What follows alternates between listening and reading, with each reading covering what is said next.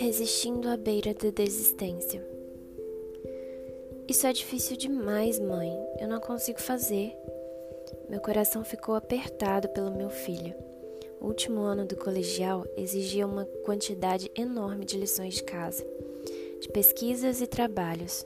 Eu não me lembro de ter tido tanto trabalho quando tinha a idade dele. Eu mirei os, os enormes olhos castanhos do meu filho. Christian, Deus lhe deu um cérebro maravilhoso. Você é inteligente e você deu duro para tirar boas notas. Agora, você só precisa ir um pouco além. Quando você estiver tentando entrar numa universidade no ano que vem, você verá os frutos das sementes que está plantando neste ano. Parece um pouco longe, ele disse com um sorriso sarcástico, enquanto eu saía para comprar um dos refrigerantes favoritos dele. É difícil continuar quando a linha de chegada parece distante. É ainda mais difícil quando ninguém lhe apoia ou se oferece para comprar sua bebida pre preferida. Além disso, a perseverança parece ter um pouco parece ter pouco apelo nessa nossa cultura de velocidades supersônicas e gestos de empoderamento. Queremos o que queremos e quando queremos, mas a palavra de Deus tem muito a dizer sobre continuar quando pretendemos desistir. Por mais de 30 anos, eu tenho passado muito tempo na estrada e, apesar de amar o que faço, de vez em quando penso: isso é difícil demais. Já chega.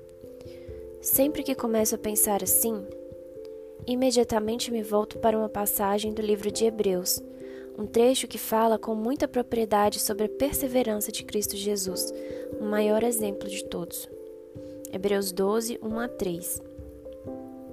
Uma vez que estamos rodeados por tão grande nuvem de testemunhas, livremo-nos de tudo que nos atrapalha e do pecado que nos envolve, e corramos com perseverança a corrida que nos é proposta, tendo os olhos fitos em Jesus, autor e consumador da nossa fé. Ele, pela alegria que lhe fora proposta, suportou a cruz desprezando a vergonha, e assentou-se à direita do trono de Deus.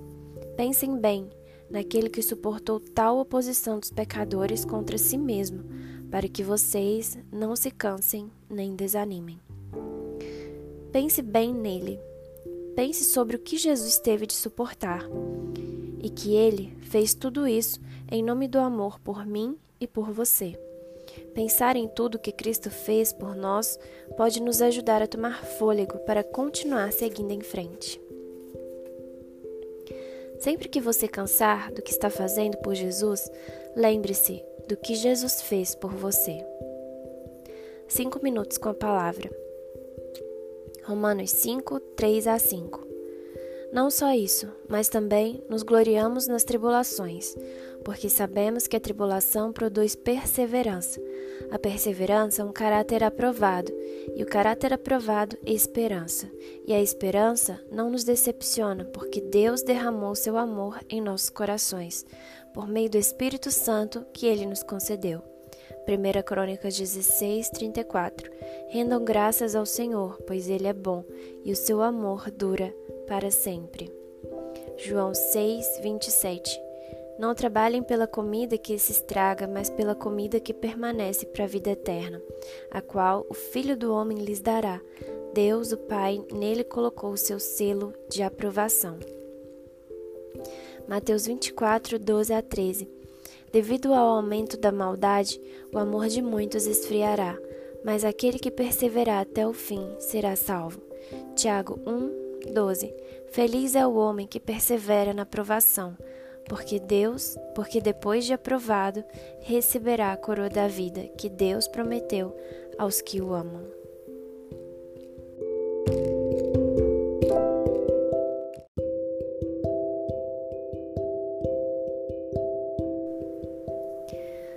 Ontem nós tivemos um culto. É... E aí, quando eu cheguei, os meninos falaram: o momento intercessório vai ficar por você, viu, Yara? E eu assustei, porque eu não tinha me preparado. E eu falei que eu só iria para assistir o culto. Mas aí eu fui ler a Bíblia e o Senhor colocou um texto no meu coração. Salmos 118, salvo engano. E no texto falava exatamente o que falou aqui, em, nesse versículo que eu acabei de ler, 1 Crônicas 16, 34. Eu não preparei, eu não escrevi nada para falar aqui agora, eu não preparei, mas é algo que o Senhor tocou no meu coração, porque Ele também tocou é, com relação ao texto de ontem. E eu senti que eu deveria falar sobre isso agora. E em 1 Crônicas, Crônicas 16:34 diz: Rendam graças ao Senhor, pois Ele é bom, o seu amor dura para sempre. E o texto de Salmo 118 estava enfatizando muito isso ontem, falando: O seu amor dura para sempre. E aí depois no outro versículo falava: O seu amor dura para sempre. E sempre falando sobre o amor enfatizando a mesma frase. E aí em Tiago 1:12, que também já foi lido aqui, fala: Feliz é o homem que persevera na provação, porque depois de aprovado receberá a coroa da vida que Deus prometeu aos que o amam.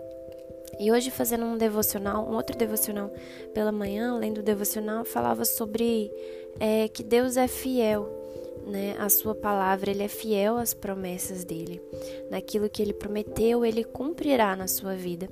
E, e aqui fala, né, que Deus prometeu aos que o amam a coroa da vida, né? E que o seu amor dura para sempre. E ele é fiel àquilo que ele promete.